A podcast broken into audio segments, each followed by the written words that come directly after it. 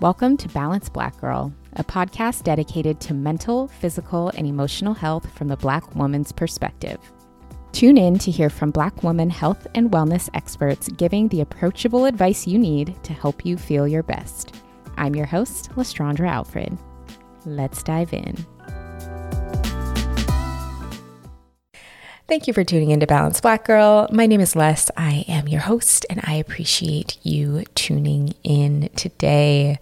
So, we are currently in our Reframing the Reset series, which is a series that I'm hosting all about approaching this new year, new you in a way that feels relevant for where we are a lot of talk around New Year's resolutions and fitness and wellness in the new year honestly didn't really work before, but now in this pandemic that we're still in and the new normal that we find ourselves in, it feels even less relevant now.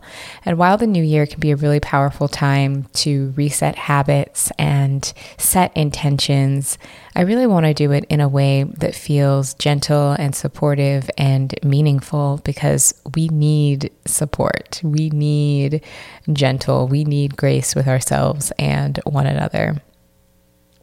And one of the most important elements of wellness and what really tends to get people in the door is the physical aspect. It is movement. I mean, movement kind of is the gateway for so many things. I know for me, movement was the gateway into the wellness space. And for so many people who then go on to do other things or who get into personal development or so many other areas, a lot of their journeys start with fitness. And as I looked at doing an episode about fitness on the podcast, and specifically for this series, I wanted to make sure that we were talking about movement in a way that felt inviting and welcoming. And as I thought about reframing the reset and what I wanted to reframe when it came to exercise was a lot of the messaging that we've gotten about exercise and some of the negative stigmas and relationships that a lot of us have with exercise due to previous experiences. And today's guest is the perfect person to talk to about that. Our guest today is Lauren Leavell, who is a certified personal trainer and group fitness instructor based in Philadelphia. She approaches fitness from a body positive and weight neutral stance to help her clients connect with their bodies and fall in love with movement. I am such a fan of Lauren and her work and how she shows up, the amazing boundaries that she has, and the way that she runs her business and has created space for herself in the fitness industry in such an authentic and honest and meaningful way. So when she's not training folks, Lauren spends time taking walks. You know, we love walks around here. She loves cats and moving her house plants to different spots in the house. She's also a lover of astrology, personality quizzes, and those fun reality TV shows. So, you know, Sounds like we all have a lot in common already. I really love this conversation with Lauren, getting to hear more about her journey and her approach and how she leads others through their fitness journeys in a way that feels welcoming and that meets people where they are at.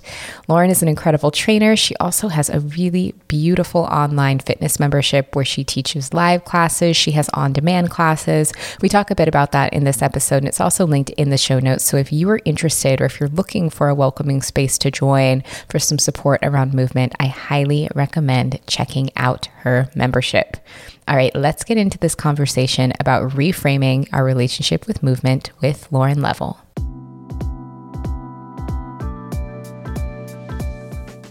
We're recording. Um, so, yeah, you are also like a big personal finance money person too, like Jane of all trades. I well, yeah, I'm I'm a true Sagittarius in that way. and um, but yeah, money has always like I, I definitely am carrying like a lot of financial baggage um myself. But I think that talking about money is exciting for me. And mm-hmm. I think mm-hmm. that I think that shifting that, like, I think that I can kind of transmute that energy because a lot of people come to me to talk about money because they feel like they can't talk to anybody else about it. Um, because I'm honest with them and I'm like, hey, like that, you know, that doesn't seem like the right next thing to do. Or I'm like, I don't know, go for it. you know, yeah. like I just I feel like I come at them with with genuine honesty or whatever and so they're comfortable sharing it with me i have a couple friends looking for jobs and they keep telling me like how much their potential salaries are and i don't necessarily think a lot of us grew up talking about money in that way and just being like hey should i leverage this job against this job? And i'm like yes. Oh, for sure. Those conversations are so important. I feel like growing up for me it was just get a job stay there like get anything and be glad you have it and don't ever mess it up. oh yeah, totally. Yeah, that was a big thing when I left like a stable job, like a stable career was like basically I'm throwing away my college degree that I'm not using anymore because I'm leaving that job and and how am I ever going to get another job or like insurance or retirement or all those things. And I think it's just there was a lot of like fear and also there was a more consistent market and everything when our parents were doing this kind of stuff. I have an aunt who like started in a mailroom and finished in like a suite. Like she has like the whole transformation and that's just not happening for like millennials and everybody else around. No, the trajectory is so different than it was back then. Yeah, we literally have to quit to get a better job. like yeah, I guess I'll leave to get a raise because that's like what the market does for us now. Pretty much. I that sounds like my current life predicament. yeah, it's happened to a lot of people, and I, I have even seen it through you know the last couple years since since the pandemic began. Like I've seen people hop jobs, and that's such a big like no no to the older generation, and we're just like yo we got to survive. Like we got to we have these degrees that you sold us. Like we're going to use them and we're going to figure right. out how to leverage them. Totally. And I also think that company loyalty is just totally different than it was back in the day. So when I left college, I worked at Boeing for 5 years and I feel like Boeing is the ultimate like people go, they stayed for their whole careers they're super loyal. It's like a family. I literally left oh, Boeing because all my friends retired because all my friends were 65 plus. Yeah. I have another family member who worked there. Right. and so that was like my first five years of my career was very much that. And then I looked at all my peers who are working at other companies who are just bopping around and getting promoted and doing all these things. And I was like, oh, I guess I could do other things too. I don't have to stay in this one spot for 30 years. Yeah. And I think that I think that that was definitely a version, if you want to talk about an eye roll, the American dream, but that was a version for a lot of people was finding a place that they could stay and sustaining themselves off of that. And, and I don't necessarily think that that was wrong for them. I think that, I mean, I look at my, my family member and I'm like, wow, like she did it. She did that. And like, was super respected and was given those opportunities but that's not always the case now and i feel like especially with the market and so many college grads they're just looking for the next person that they could pay the least um, and if that's not you then you have to go somewhere else real talk real talk and kind of on the flip side i do think that for those of us who are a bit younger or still earlier in our careers, we also have a lot of cool opportunities to create stuff that our parents' generation never did. And I think yes. that's why they don't understand the type of work that we do because they just they didn't have that option to just create a platform or create a career in the same way. And mm-hmm. that's also on the flip side, even though companies are definitely treating us worse, we have so much more potential to create what we want to see, which can be exciting.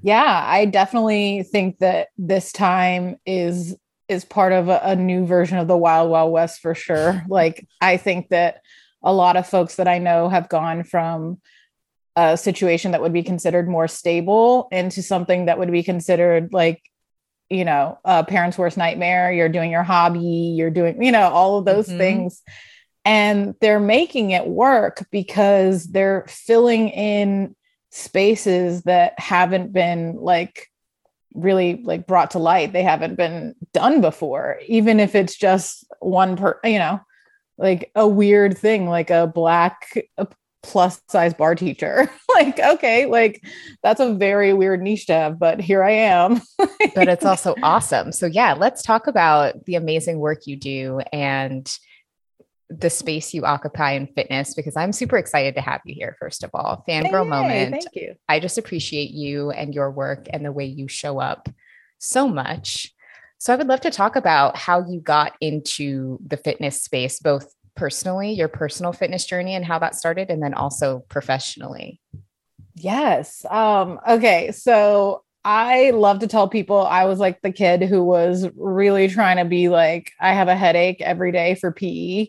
Um, and it wasn't because I didn't like PE. It was because I was so self conscious and I still do. I like, I'm still a very modest person. And I think that that's really funny to say for people who have created an idea of who I am on the internet and like all of that. But I'm, I'm really still like, don't want to be perceived. Like masks were a great thing for me because I'm like, oh, more of my body I can hide.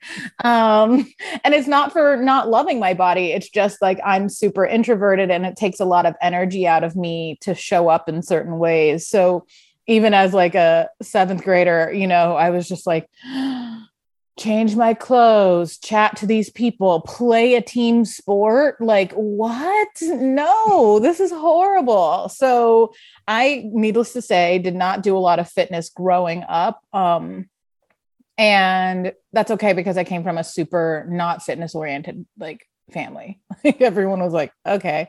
Like, I don't think my um some of my family members are coordinated up enough to do a jumping jack and like that's no shade. Like i truly just mean we are not we are not built for this. Um and so yeah that that was like my whole childhood growing up. And then early years of community college i had a close friend who started working out.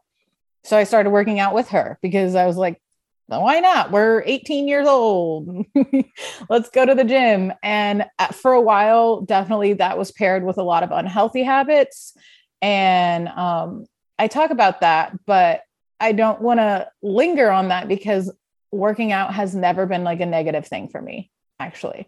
Like it's always been something that I really, really, really love. Once I started it, um, I haven't stopped. I've changed the way I work out. I've changed the way I view myself while I'm working out, but I haven't ever stopped and been like, I don't want to do this anymore. So in that way, I feel very lucky and happy with it. Um, because I love moving my body in different ways.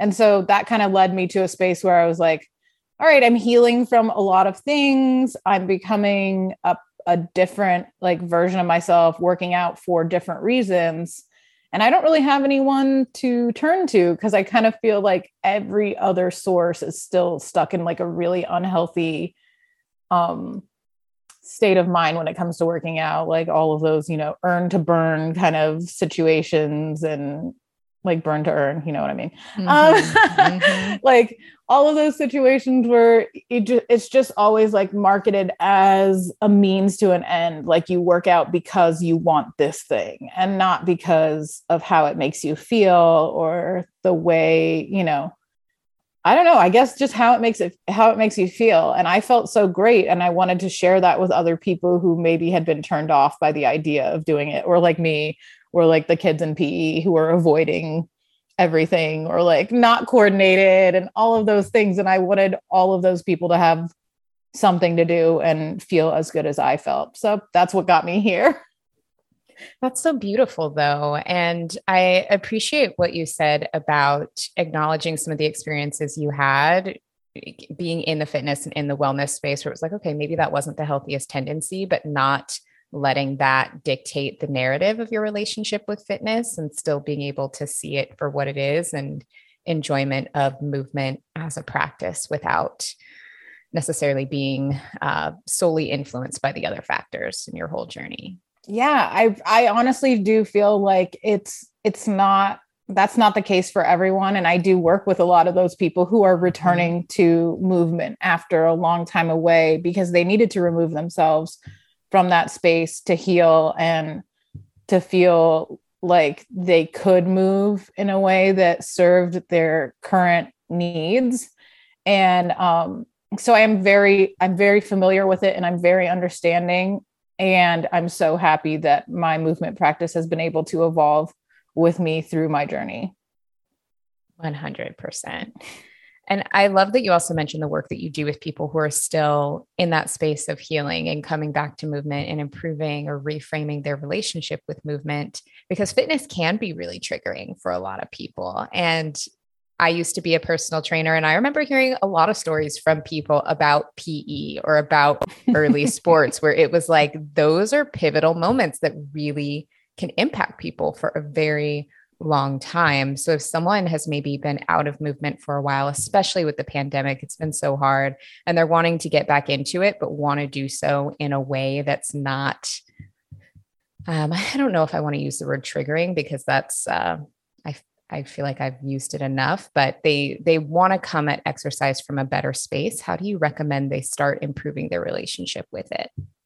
I think it would be the same recommendation that I would give to any beginner, which would be like, pick a thing and do the thing and like don't dwell on your performance. I think returning is almost a little bit more difficult than just being a beginner for the reasons that you're constantly comparing yourself to the version of yourself that was doing this before. So, a lot of my advice also circulates around the fact that, like, if you were doing this one thing, if you were, oh, let's say it was the treadmill, because I don't really like a treadmill anyway. So, I will, I will, you know, talk down about a treadmill any day. Oh. Um, this is a safe treadmill slander zone. yes, let's do it. So let's say you were one of those people who were like, that's what you did. You 45 minutes, you woke up at 5 a.m. and you did 45 minutes of cardio on this treadmill. And it was like, go hard every single time. And then getting back into it, you get on this treadmill and you're not doing the numbers that you did in 45 minutes, or you can't make it to 45 minutes. There's a lot of judgment and there's a lot of shame around that. And I think that one of my suggestions would be like, do you want to do a stationary bike instead? Like, why don't we switch it up? Why don't we move to something that wasn't really like, it's not ingrained in you. It's not this old story, this old narrative about your workouts and your movements.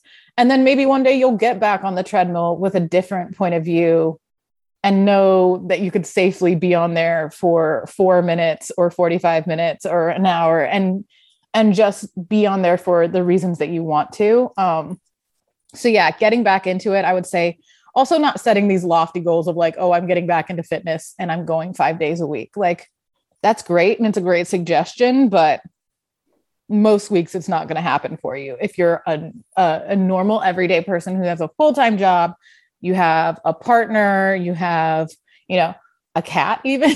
Like you know things happen. Like yeah. you don't have it doesn't even have to be that. It can be it can be anything. You can hit traffic and have a horrible day and just like not feel like going. And holding yourself to that standard of i must go all the time just starts slowly like taking the fun out of this. And that's really where you get in that rut and you you start like shying away from it entirely again because I've definitely been there where I'm like, it's either six days or it's no days. And like the sixth day won't happen. So then the no days starts. Um, and I think that we do a lot of like counting. And I just don't think that it needs to count for anything. It could just be because you want to go. That's so helpful. Just the idea of removing expectation and getting in a new setting, it sounds like can go a long way. Totally. I mean, we all know that. I think we all do that to ourselves. Like, it's even for silly stuff sometimes. Like, I'm going to read five more pages of this book before I close it and go to sleep. Like, you are falling asleep. Just close the book. Like, please stop. Right. Um, go to bed. It's okay. Right. Like, this is not, we're not doing the 100 book challenge right now. Please go to sleep.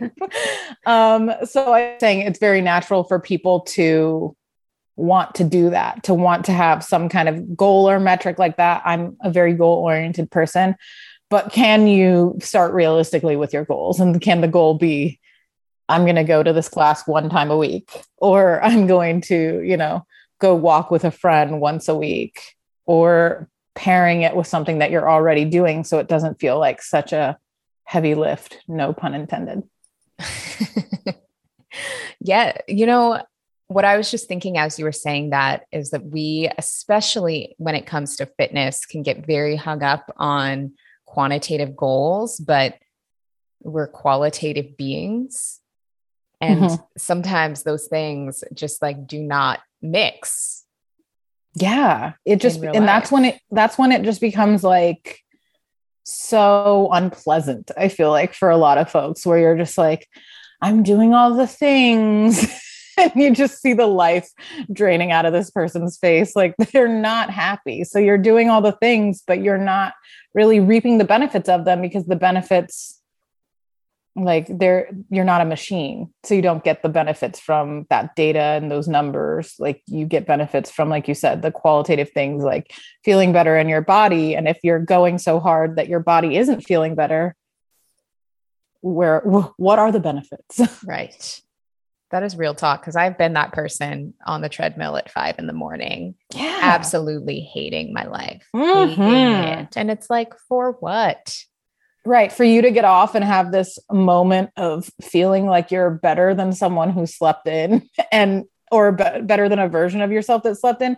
And you're really not. like, you're not. Sure aren't as someone who sleeps a lot more now, I can say, I can tell you, I feel a whole lot better. right. Like you're coming into your relationships as a better person. You're well rested, you're well fed, you're like, you know, you're moving in a way that feels comfortable and and really supports your lifestyle. And I think that that piece gets so lost. I I also definitely think it has to do with age and mm-hmm. and things that are going on in a person's life that can cause that to be just like a little reaching for a little bit of control. Oh, I mean, let's talk about that. Because I know I've been there. When I think about the times when my relationship with fitness and my body were the unhealthiest, it was because I was either super miserable or just feeling really lost in my career, feeling really stuck, unhappy in my relationships. And so that was just something that it felt like I had free rein over. So I went all in on those things. Um, but yeah. I'm curious if you've had experiences like that. Yeah, I definitely am that experience. Uh, we talked a little bit. we talked a little bit about I'm I'm that personified about the money thing, but like I, I am definitely someone who I I don't think that a lot of people would view fitness as a vice, but it was for me and oh, yeah. like it's a celebrated vice because i think of the a lot of the fat phobia that we have in our society yeah. and the behaviors that we praise i think a lot of people have that problem but it's celebrated absolutely so where i'm, I'm saying like fitness i guess w- what we call wellness because it was the whole thing right it mm-hmm. was it was what i was putting on my plate it was what i was you know what i was consuming even media wise, like the narratives that I was choosing to consume and choosing to ignore, um, and like the things that I was engaging with with my body. So that was something that I was totally, totally like white knuckling and trying to control because things just felt out of control for me and it felt like a factor that I could control. And I was just really unhappy to be honest i was unhappy i was uh i didn't know who i was which i don't think is abnormal for someone in their like late teens and early 20s to not know who they are um I mean, shout out to anybody who still doesn't know who they are. That's okay. Uh, but like, I was definitely, I was kind of like just spinning. And so this was the thing that I like dug into and chose to fixate on. And like I said, I was able to loosen my grip and change my relationship with it, but it wasn't easy and it wasn't like necessarily seamless. and and I think that we all do that with little things and like again with the money thing like I definitely fixated on that when I was trying getting out of college and had a ton of student loan debt and just felt like I needed to tunnel vision through all of that, get a job that I wasn't necessarily happy with to get through it. Oh my gosh. I think everything that you just said is so relatable to me and probably to a lot of people listening. So thank you for that honesty. Uh, you're welcome. Yeah, it's a it's a story that I've told and heard before. So mm-hmm. I I know that we're not alone in that way and so i think that it's important it is important to talk about especially when it comes to again growing up and reframing your relationship with these things money fitness whatever it is oh 100% and also realizing that you're not alone and going through it because sometimes when you're in it it can feel really isolating. And talking to other people who have had similar experiences can help you realize, okay, it's not just me, or I'm not, I'm not losing it. I'm yeah. not wandering out here aimlessly. This is actually a very common thing and we can get through it together. Absolutely. And I see, I see it still, you know, on social media. You know me, I'm scrolling the TikTok. And I love your I, TikTok, by the way. thank you. I just kind of feel like like someone's old auntie where I'm just like, oh, well, okay, in 10 years, this will all work itself out, you know? Um, and I'm sure people looked at me that way. Mm-hmm. and so I'm I'm here. I'm like, okay, hey, hey, I'm back. Sorry for that short detour into hell. Um, I'm back. thanks, thanks for holding space for me. And I think that that's like where where I am right now. Um, we talk about like wellness and fitness and how a lot of it is so toxic, and a lot of people don't know. They don't know that they're in a toxic relationship. They don't know that they're consuming things that are harmful they just think that they're doing the right thing and because like you said it's praised and it's very you know it's very open it's very public like how can it be so bad if we're always talking about it and it's always a thing um but i yeah i just have to hold space for those people and hope that they find their way to something that's a little more comfortable. Yeah absolutely. And one of the things that i've appreciated so much about getting older is just that feeling of kind of loosening the grip. We've talked about loosening the grip when it comes to fitness and wellness habits, but just as you kind of loosen the grip about everything, that's why when you talk to your grandparents or the older people, they give no fucks. Yeah, my grandma is get, wild. Yes, the looser the grip is, and it's it's I can feel my own grip loosening. Not quite to like the grandma status yet, but I'm sure when I'm at that point, it also will be wild, but it's also like a really beautiful to get to that point. Yes, I have a grandma who is in her 80s and um the amount of time she's like, "Well, that's your problem now." I'm like, "What?" what? And it's like about generational trauma. I'm like, okay. Oh my God. She's like, what? Um, yeah, she's like, I'm not gonna address it. Yeah. I'm like, okay. Here we are. Um, yeah, but like I think it's just funny engaging with her because I'm like, yeah, you know, imagine when I'm your age because I'm this bad now. Imagine how bad it's going to be. Because she says all the time, like, as she's gotten older, certain things she's just less self-conscious about. She's less, you know, concerned about. Um, I'm like, uh oh, I'm not super concerned about a lot right now, and I got many more years to catch up to you. Uh, but I think that that's true, and and even reflecting and looking back and working with folks who are, you know, in college. I work with a few folks who are in college. Um, I my partner teaches middle school, so have exposure to middle schoolers occasionally. And it's just an interesting and really beautiful process to just be like, cool. We're awkward at all phases, I guess. We really are. It's just different degrees of awkward at every stage. yeah. Yeah. It's like, all right. That's a cool kid. You could tell the middle right. school cool kid. You're like, yeah, he's cool. That was not me. oh, me neither. Me neither. Um, kind of speaking of like learning how to loosen the grip and loosen up a little bit, I would also love to talk about making movement fun because I think maybe maybe PE aside, in general, I think that is something that kids are very good at because as a kid, you're naturally often in a state of play. And the older we get, the more we kind of lose sight of play. But I think many of us are reaching this point where we're like, hey, I actually kind of want to get back to that. Like, what does play look like now?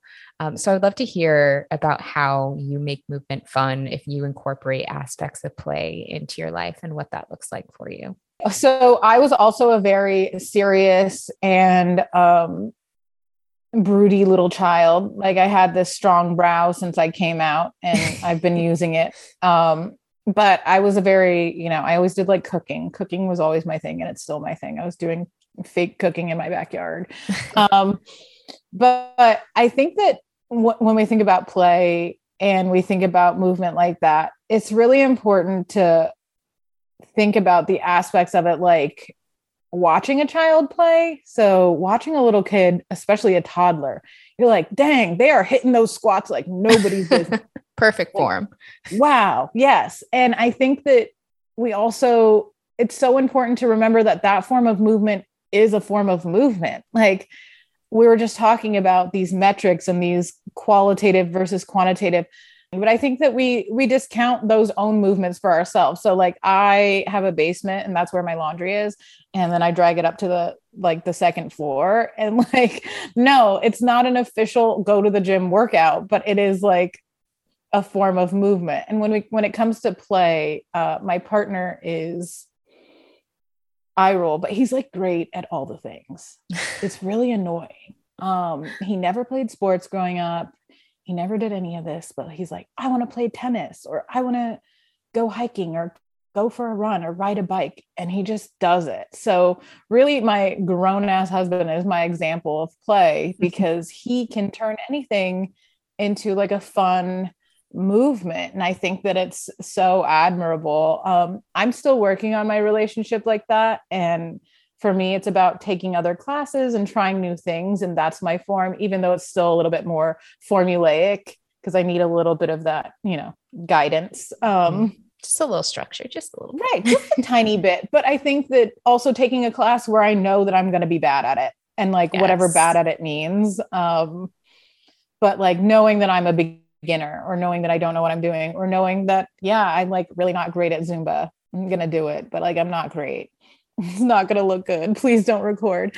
Um, but like just just submitting to those things and being willing to try it, I think is really important. And then also like working movement into your life as opposed to like creating a life uh, circulating around your workout. So, like last night, we were watching TV and I needed to stretch. So, I brought my mat over in front of the TV and I rolled around on the floor because yeah, it was available to me and it felt good and I felt like I needed it.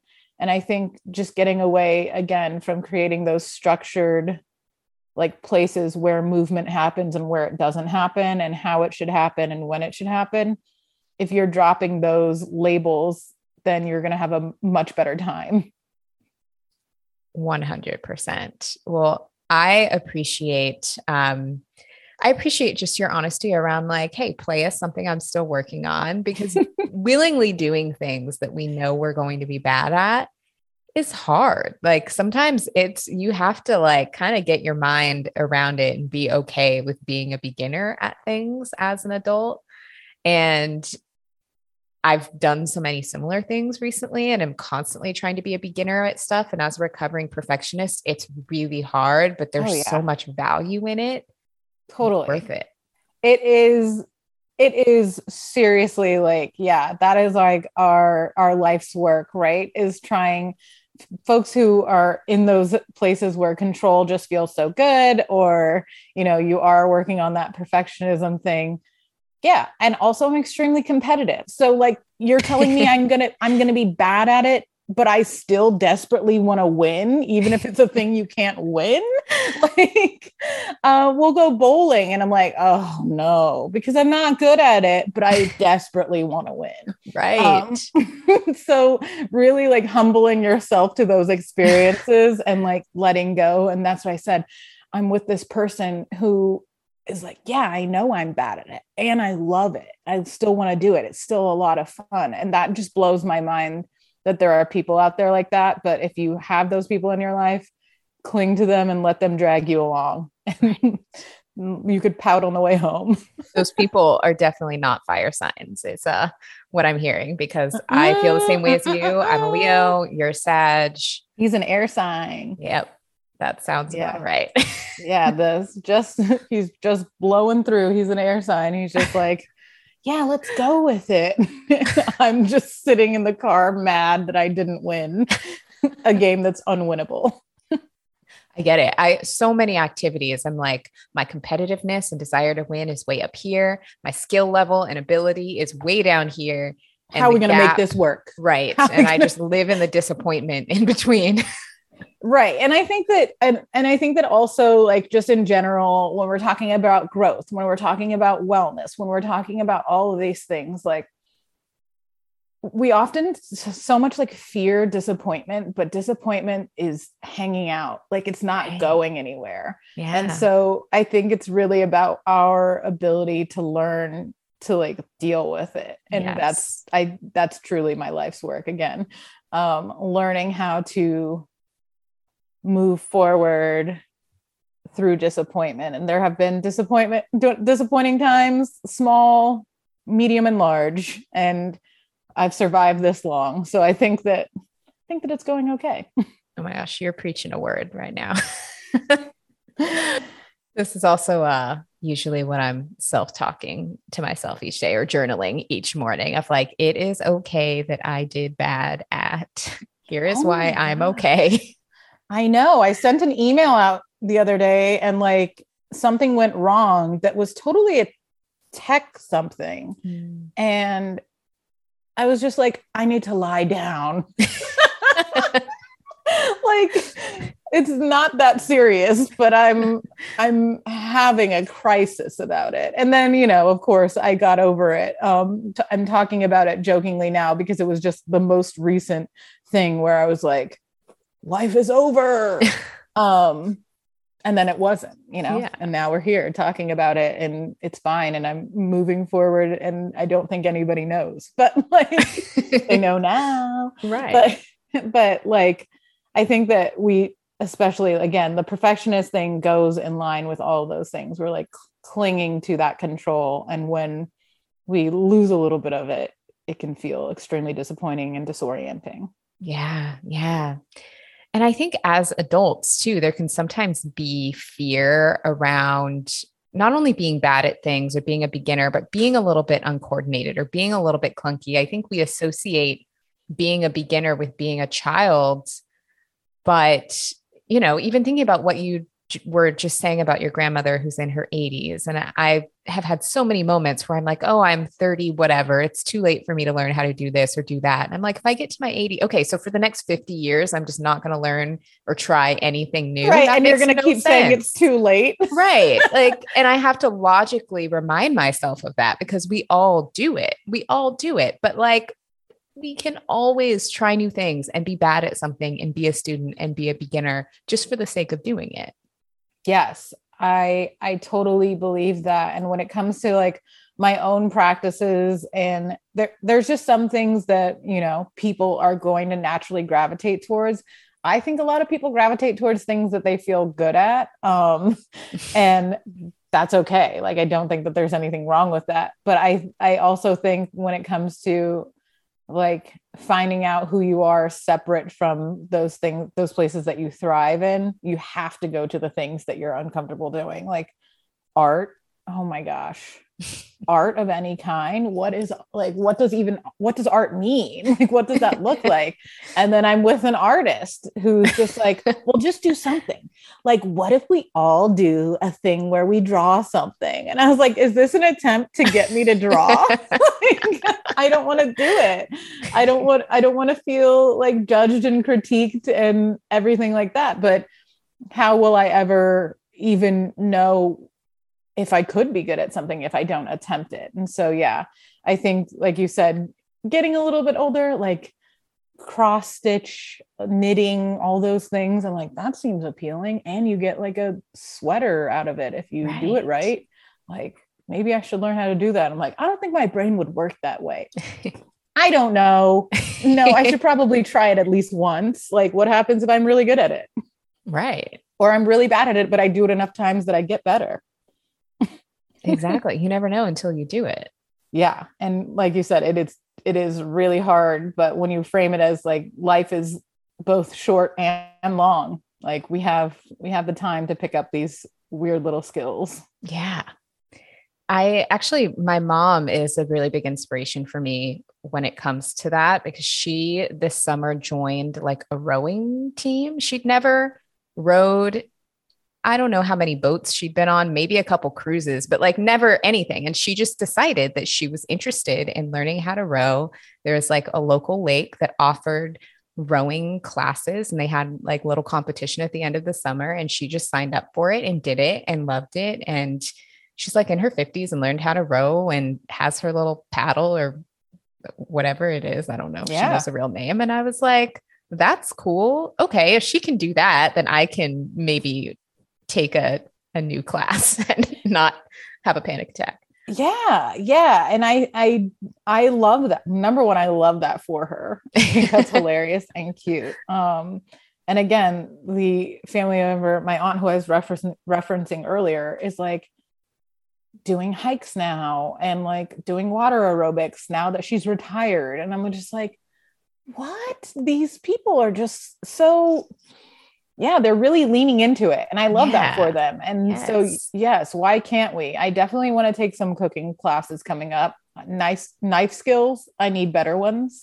um, and so I think that kind of doing something along those lines where I'm like, I'm very interested in cooking and I like to cook and I like to feed people so maybe maybe you know that's something somewhere where my artistic style can come through. Yeah maybe that is where your artistic skills are like ready to shine. Yeah plating. Yeah that's art. That's a thing.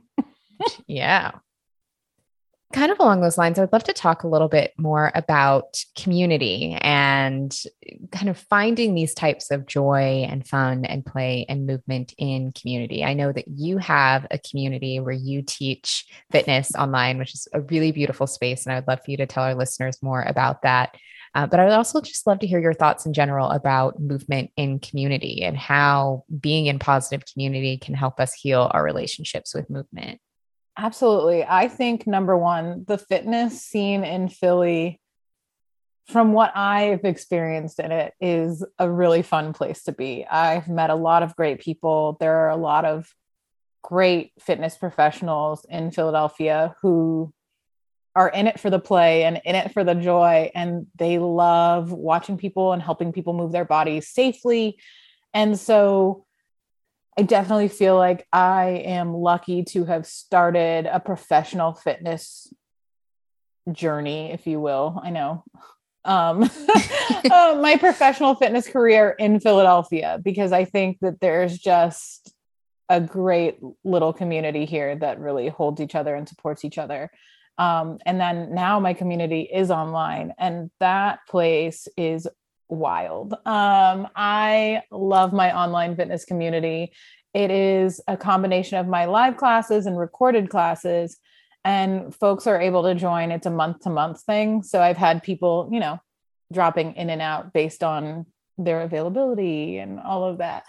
But the people that I attract are just some of the most interesting and hilarious people, and they come for me as much as I come for them. So um, I think that that having that space throughout the pandemic and even living in a I, I, we can't call this a post-pandemic space. We're still in a pandemic space. Yes. But yeah. whatever this is the the the long the longer version of it not that acute first like two weeks that we were supposed to be in it. Um i think that having this community surrounding like movement but being so much more knowing that someone who you don't really know in real life regularly shows up for the same class as you do and chatting with them in the chat and talking about it afterwards and connecting with each other on social. I think it has been really important for me and i think it's been really important for a lot of folks because it makes it seem a little bit more real and grounded. Mm-hmm. yeah. Um and i think a lot of people were missing that. I have people coming from everywhere I have folks who were like doing full on just gym workouts, people who were in roller derby, people who were taking barre and studios, like all of the different things. And they all collected in this weird little space online with me and created some of the best things. And they're constantly teaching me, even though I'm teaching them the actual movement, they are yeah. teaching me about, you know, how to be a better instructor and how to hold space for people. So that community for me has been so so so important. And I know my community is not for everyone. That's why I said it's a bunch of weird people in there. They're they're they're here for my workouts like they're a different kind of person.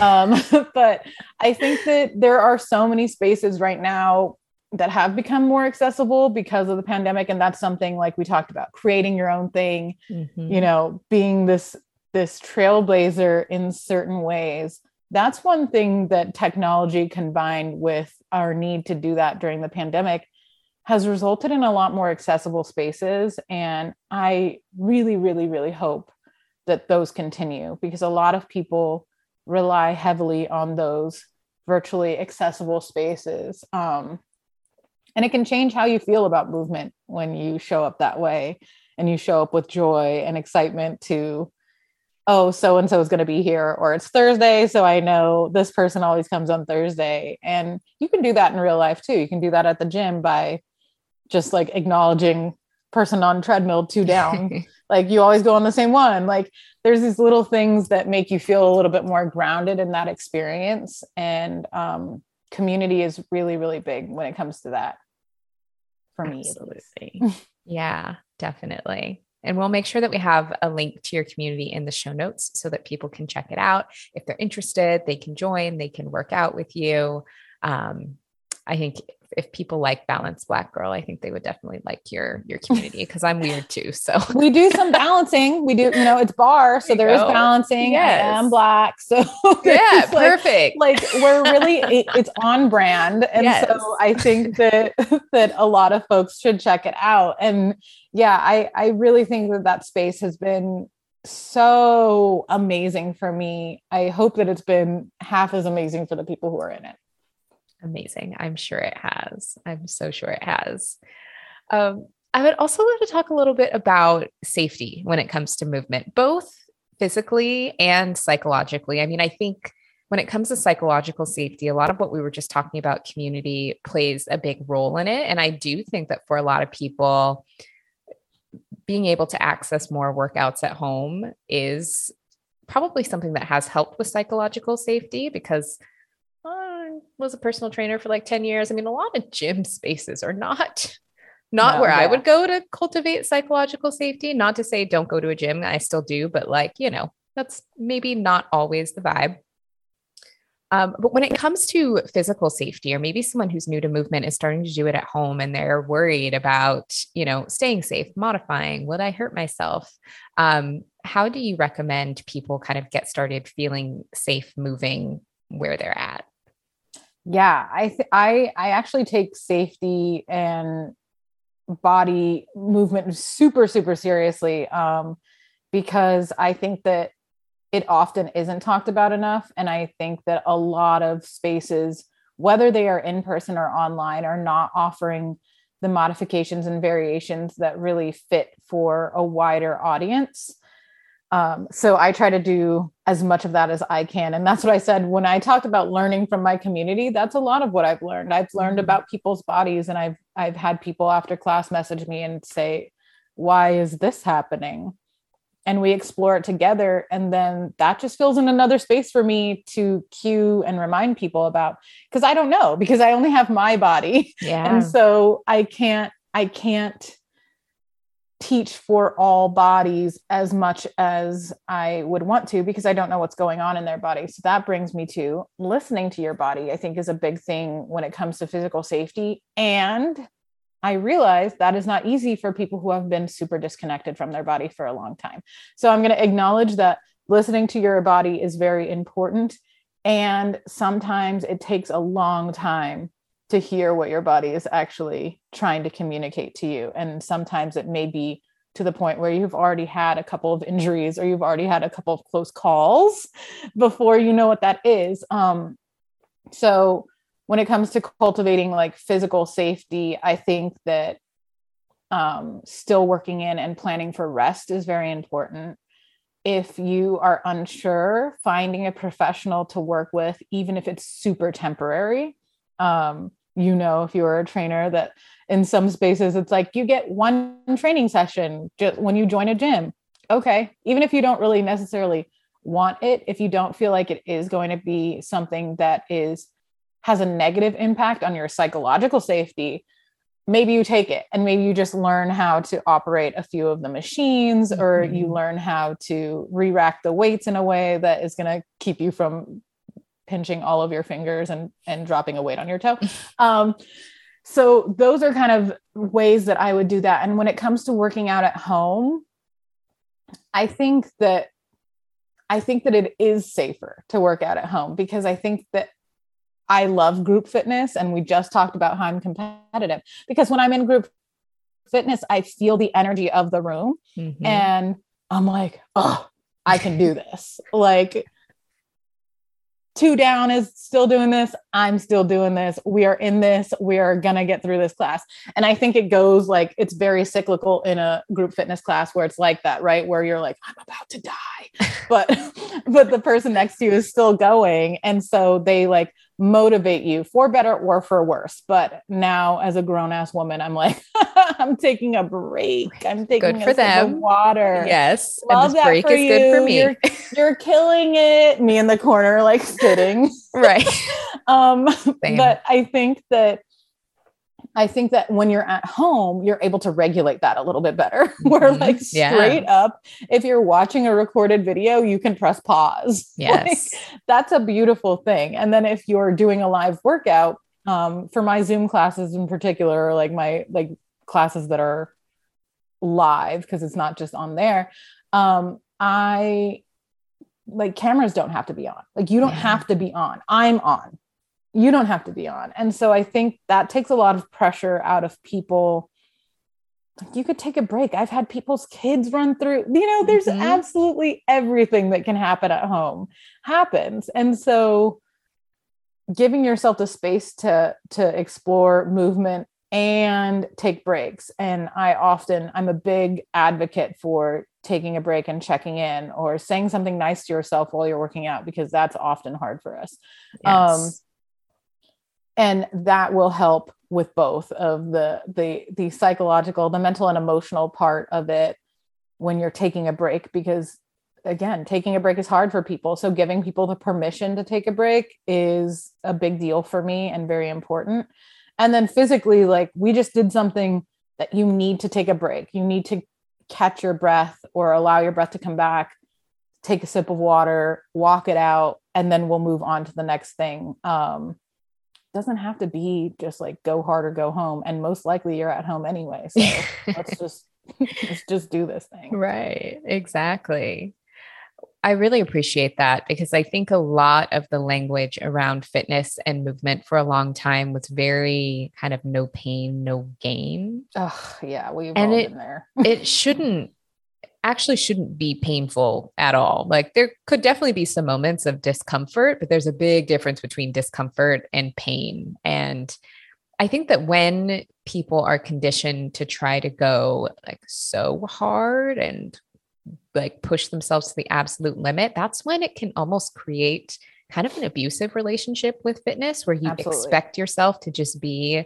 like panting on the ground, which every once in a while, I mean, if that feels good to you, like I'm not going to knock it, but it doesn't mean that every single thing you has to do that you do has to deplete you. Um, and for some people, myself included, it takes a lot of like reprogramming to understand, like, oh, I can do some movement and feel good after and not want to pass out after. And that's a good thing.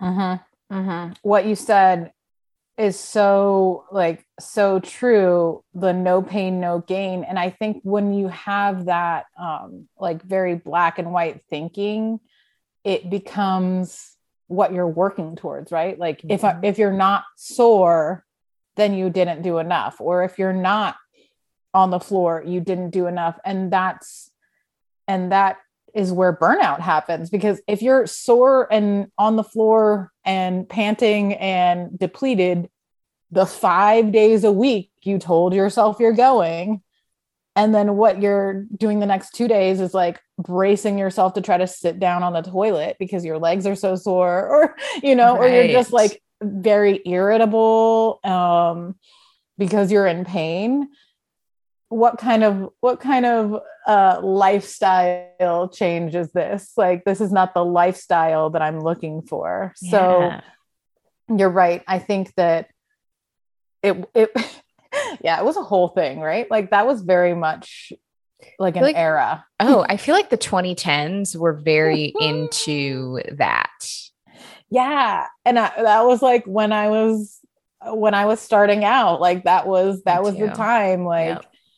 And it was just more like fitness, like Instagram and fitness. Yes. And like you better live up to those hashtags, baby. Like you better be the hashtag and like use this inspiration board that's really just like super unhealthy and not at all who you are. Um, so I think that my my work is definitely trying to reframe how we think of that and yeah barre kicks my butt. It kicks my oh. butt all the time. Like i'm still i taught a class on tuesday. I teach these classes. I make the class. And i'm still i'm still like oh who's doing this to us? Whose idea was that? Yeah whoever programmed this is like really horrible. Um but I think that there can still be those moments. And you said the difference between pain and discomfort. And I'm constantly reinforcing that because, again, we talked about being uncomfortable and being disappointed. Like, oh, those are things that we try to shy away from. But and then on the other side of that is that we're forcing ourselves into these very painful situations to like conform to what we think we should be doing so like what there's this there's this opposite pole here that's going on and pain is something where i'm like is it painful or are you uncomfortable? Is it painful or are you uncomfortable? And what range of uncomfortable? Because I'm mm-hmm. uncomfortable showing up places because I'm an introvert. yes. Like I show up and it's already a big deal. Like the energy to get there is more than the class, is more than the interactions, it's everything. Like it is so uncomfortable for me. And so acknowledging that and knowing that that's going to be part of it it's like okay well we made it through. Mm-hmm. and i think a lot of people are learning to balance that. Like i know showing up to i you know showing up to barre virtually or in real life i'm going to be uncomfortable. And i'm going to have some laughs. I'm going to laugh at myself. I'm going to allow myself to take breaks. I'm not going to compare myself to the people next to me on the screen or on the mat. Like that's where you like can truly find like freedom and intuitive movement and like a connection to yourself. That those are the moments that you're like building that relationship that i think a lot of us were searching for originally. Oh that's like a beautiful mic drop moment. I need to recover for a second from that um because that is so beautiful and it's so true it's so true. And that could be for so many types of movement that could be for barre, it could be for walking it could be for climbing it could be for so many things of kind of finding that moment of peace with it. Um oh it's just beautiful. So thank you.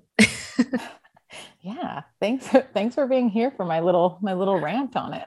That's that's why we're here. I am my my movement soapbox. Yes. That's what we're here for. Well, this current series on the podcast is all about reframing our beliefs that we have around certain areas of wellness and what it means to be well in certain spaces. And so um, I think that you know everything that you've shared has been so helpful when it comes to reframing our relationship with movement and exercise and how we can move forward with it in a more empowered way Yes, thank you so much. I'm excited to uh, dive into the rest of those reframes because, you know, like you said, we've got that same, like that same fire energy, that same, like, let's do it and we're doing it right. And there is a right. And, and I think that being gentle and finding that little, those little moments to laugh at yourself and be gentle with yourself are they're literally what makes up the fabric of our lives. So I'm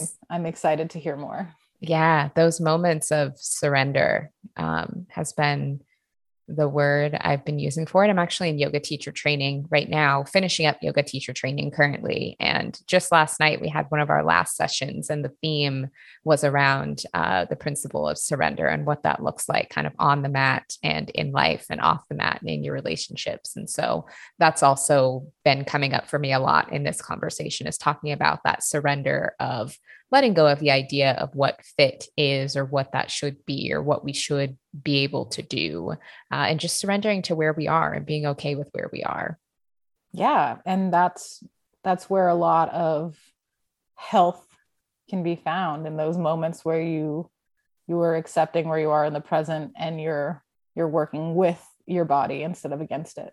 Oh, 100%.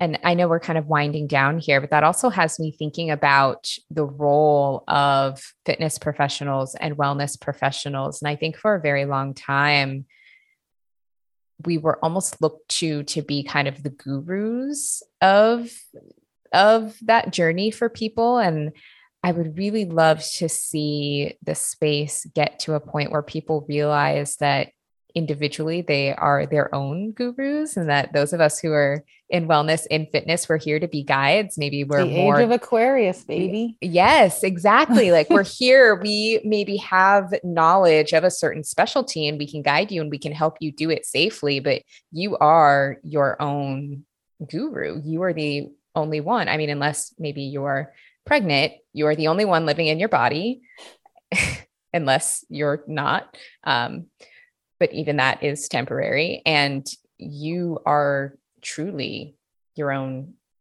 your own guru in that way. And we're just here to support. Absolutely. And that's that's part of why i really love what i do because i can be teaching a group fitness class with 100 people in it and every single person is going to have a different experience because they're in a different body and they're coming from a different space. Mm-hmm. and so it is personal even though it's group and it is yes. like it is their own experience and i want them to lean into that and i want people to be able to have their own experience and come out of it with their own you know results whatever those results are whatever they were looking for because everyone's looking for something a little bit different and Absolutely. yeah individual individual results from group fitness are like my thing. Like, oh, yeah, 100%. I mean, I think different things can bring people to the barre or bring them to the mat. And so, even though they may be doing the same movements or the same family of movements, and maybe different options or modifications for what works in their body, because they were brought there by something different and have a different experience, it can be wildly different, even though they're doing the same movements. And that, yeah. like the nerd in me, is so blown away by that. yeah, it's really it's like an expansive practice. Like they, you know, like everyone's getting a little bit of a different experience and we're just there again like a gentle guide, like a suggestion. And, and, I do make a lot of suggestions in class. Like, this is just a suggestion. Mm-hmm. You don't have to take it. Mm-hmm. 100%. I know I've said that in yoga where I'm like, if this pose sounds good to you, let's do it together. If you're like, girl, bye, hang out in child's pose. That's fine. Up to you. You're in charge. I'm just giving you the ideas. Amount of, the amount of people in my chats when I'm teaching who are just like, it's a no for me. and I've given I've given so many of them, like I mean, my entire membership, but I I love I love giving people that permission, even though I don't need to, because we don't hear it a lot. Mm-hmm. Um, but I just love dropping that on them. Like, you know, you can tell me to like F off basically. no, like you straight refuse doing another lunge, mm-hmm. straight refuse doing another pose, and take what feels good for you and leave what doesn't without without feeling any type of way about doing it, except for maybe empowered because it is empowering to listen to your body. Yeah. And to have those boundaries. Yes. Important. So So, Lauren, how are you currently finding your balance? What is balance looking and feeling like for you these days? Oof. Okay. So, I made a commitment to myself that um, I would spend a little bit of time not doing more. Yes. and it's been, it's definitely been a learning experience for me. Um, not doing more because so much of my value for myself is derived from how much I'm doing and how much I'm producing or creating.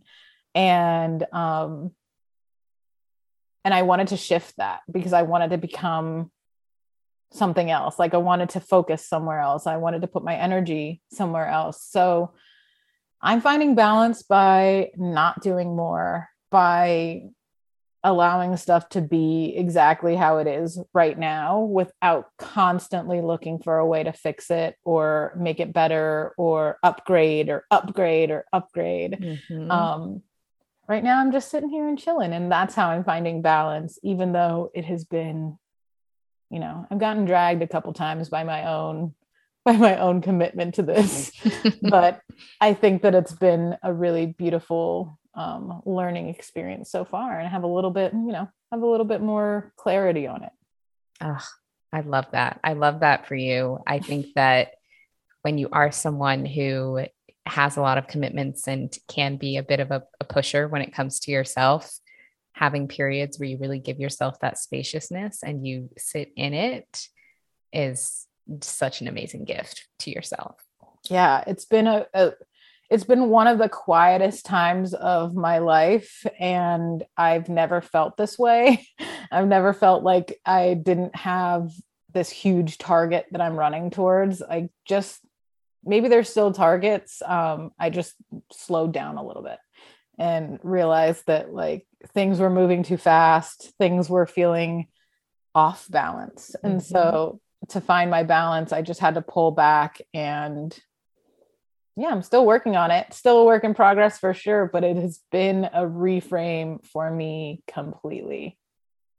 That's amazing, though. I think that that is going to be so helpful for you in the long run. I think that's something that's going to kind of pay dividends. Bring it, bring it full circle back to our uh, finance talk at the beginning. Listen, we can always bring it back. Just bring it back. Yeah, I I think that it was scary. And i think that that's something that if i if that's something that you're afraid of if you're afraid of maybe the financial impact of slowing down which is totally valid um or just like you're afraid what will happen in your head if you get a little bit quiet because that's really where a lot yeah. of my fear was coming from. Um it's okay to do it and continually be annoyed and afraid with yourself because you're going to learn. Yeah. It's it's that pain versus discomfort. Mhm. Mhm. And it's been uncomfortable, but I feel transformed. Ugh, I love it. Well, I'm super excited to see what 2022 has in store for you with the ah. spaciousness. Can you believe it? Anyway, time isn't real. I don't know. I don't know what time is it's or been, how it works. It's been it's been a ride. It's been a ride. Right. I still can't fully wrap my head around time and how it's 2022 and I still keep referring to 2019 as last year. Oh, yeah. It, it was not, but in no. my brain it, it was. And so mm-hmm. yeah, some work to do there that's why that's why i'm saying like me choosing to slow down for a couple months in the grand scheme of things like what is a couple months anymore right exactly it, it might have been three years who knows the way time's been moving these days honestly absolutely well, Lauren, thank you so much for being here. Thank you so much for sharing just your wisdom and amazingness with us. So, how can our audience keep in touch with you? Yes. Um, first of all, thank you for having me. I'm very excited to be part of the Balanced Black Girl podcast club now. Um, Welcome. I, I, I mean, you know, as uh, I have been taking a break, but I am still on Instagram. I'm still there. You can come look at my face if you want. Uh, so it's at Lauren Leavell Fitness on Instagram, and then very similarly at Lauren Leavell Fit on TikTok if you want to come see me really just trying my best to create content on TikTok. Okay. Okay. I really like your TikToks though. Thank you. It's just been hard because again, it's like a it's it's a learning curve and a discomfort thing of like being on camera, which is makes no sense because I've been teaching virtual for two years. But okay. Um, and then if you want to come join me on my membership, there will be a link, but it's yes. level up fitness, it's barre, it's HIIT, it's strength, it's us laughing at me, mostly me. Um, it's people showing me pictures of their cats while they're working out, like all those things. Um, so if that interests you, that is also a way to engage with me. And that's just kind of like a smaller social platform. So it's a little bit more intimate for those people who are into that. Amazing. Well, we will have all of your information, socials, and links to the membership in the show notes to make it super easy for people to find you. Thank you so much for coming on the show. I really appreciated this conversation. It has me feeling more invigorated to have fun with movement again. Um, so, thank you for being here. Yay. Thank you for having me.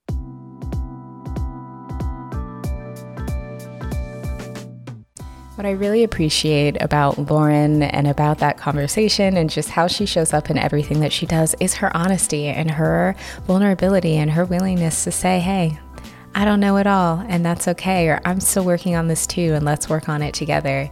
That's part of why I really love following her work and appreciate the way that she shows up, and I hope you appreciate it as well. As we talked about in the episode, Lauren has an incredible fitness membership. So we will leave a link to her membership in the show notes so that you can check it out if you are looking for a safe, supportive space to get your movement on in this new year. And if you are taking part in the reframing, the reset challenge, we have got an activity for you. I have a special journal that is within the Reframing the Reset dashboard that you can download at balancedblackgirl.com slash reset to start creating a movement plan that works for you and just some prompts to help you start thinking about how you can improve your relationship with movement. Huge thanks to Lauren to being our guest. Huge thanks to you for tuning in and listening. And I also have to thank our amazing sponsors who make this podcast possible.